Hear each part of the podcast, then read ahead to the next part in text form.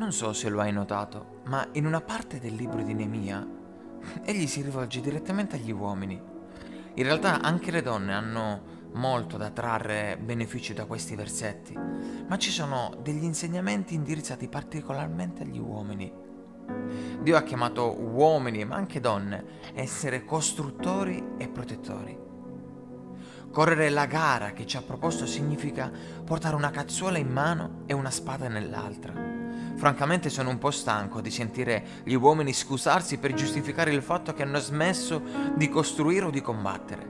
Personalmente reputo sia sempre più fastidioso sentire uomini adulti che si lamentano di quanto sia dura la vita. Mi piacerebbe chiedere loro che cosa ti aspettavi. Pensavi di poter costruire un muro e che nessuno ci avrebbe fatto caso? Non fraintendetemi, ma perché scendere in battaglia e poi piangere quando qualcuno ti spara? Non senti un giocatore di calcio lamentarsi a bordo campo perché l'avversario così malvagio ha cercato di fermarlo.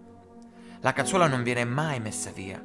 La massima aspirazione di alcuni uomini è quella di infilarsi in casa, quasi fosse una sorta di caverna. Essere lasciati soli e tranquilli perché sono andati a lavorare, hanno lavato la macchina oppure tagliato la siepe. Pensano di essersi guadagnato una pausa da ogni responsabilità Presto però diventa una scusa per non mettere altri mattoni al loro muro. Uomini, possiamo almeno concordare sul fatto che poseremo il telecomando della nostra TV e raccoglieremo la spada per combattere in difesa del nostro matrimonio? Che siamo disposti a molare il controller della nostra PlayStation e raccogliere la cazzuola per edificare la nostra famiglia?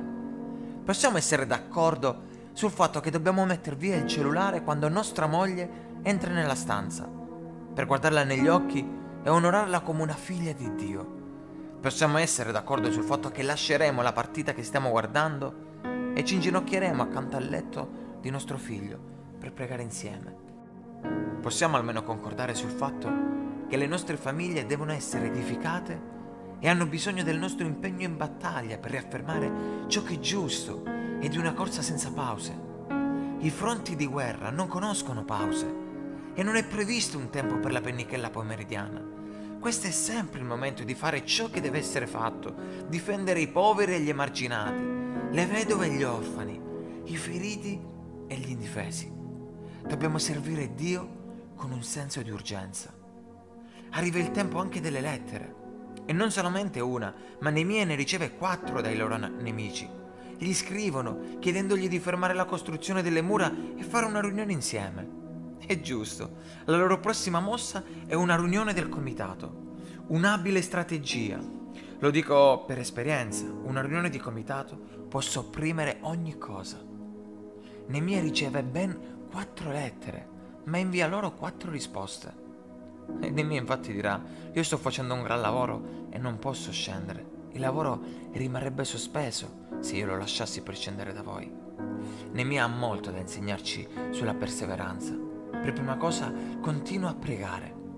In secondo luogo continua a lavorare. E poi edifica, corre.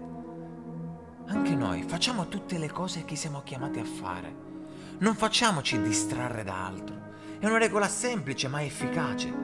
Potresti non avere voglia, certo. Forse ti senti stanco, scoraggiato e non sei sicuramente eh, desideroso di fare la cosa giusta, ma continua a costruire non smettere mai. Anzi, posso dirti una cosa. Il momento in cui sei pronto a mollare è probabilmente il punto di svolta nel tuo sforzo di ricostruzione. Ci sono tante persone che hanno smesso proprio mentre le cose stavano prendendo slancio. La forza applicata per un, periodo, per un periodo crea un impeto e una volta che hai slancio è difficile mollare. Eppure quando raggiungi metà dell'opera, può diventare più difficile anche se hai praticamente oltrepassato il punto in cui inizia la discesa. Stai raccogliendo le ultime forze e intravedi un epilogo positivo. Quanto tempo pensi abbiano impiegato Nemia e il popolo per ricostruire il muro che circondava la città di Gerusalemme? La risposta ci viene fornita nel capitolo 6 al versetto 15, ovvero circa 52 giorni. Potrebbe sembrare un periodo di tempo non particolarmente lungo, eppure la vita è così. Tutti gli ostacoli sembrano insormontabili.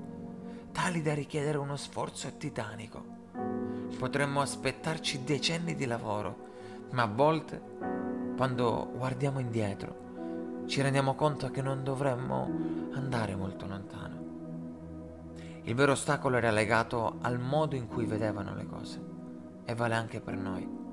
Non arrenderti, non mollare, continua a pregare, a costruire, non farti distrarre da nulla e nessuno per realizzare la vera svolta della vita.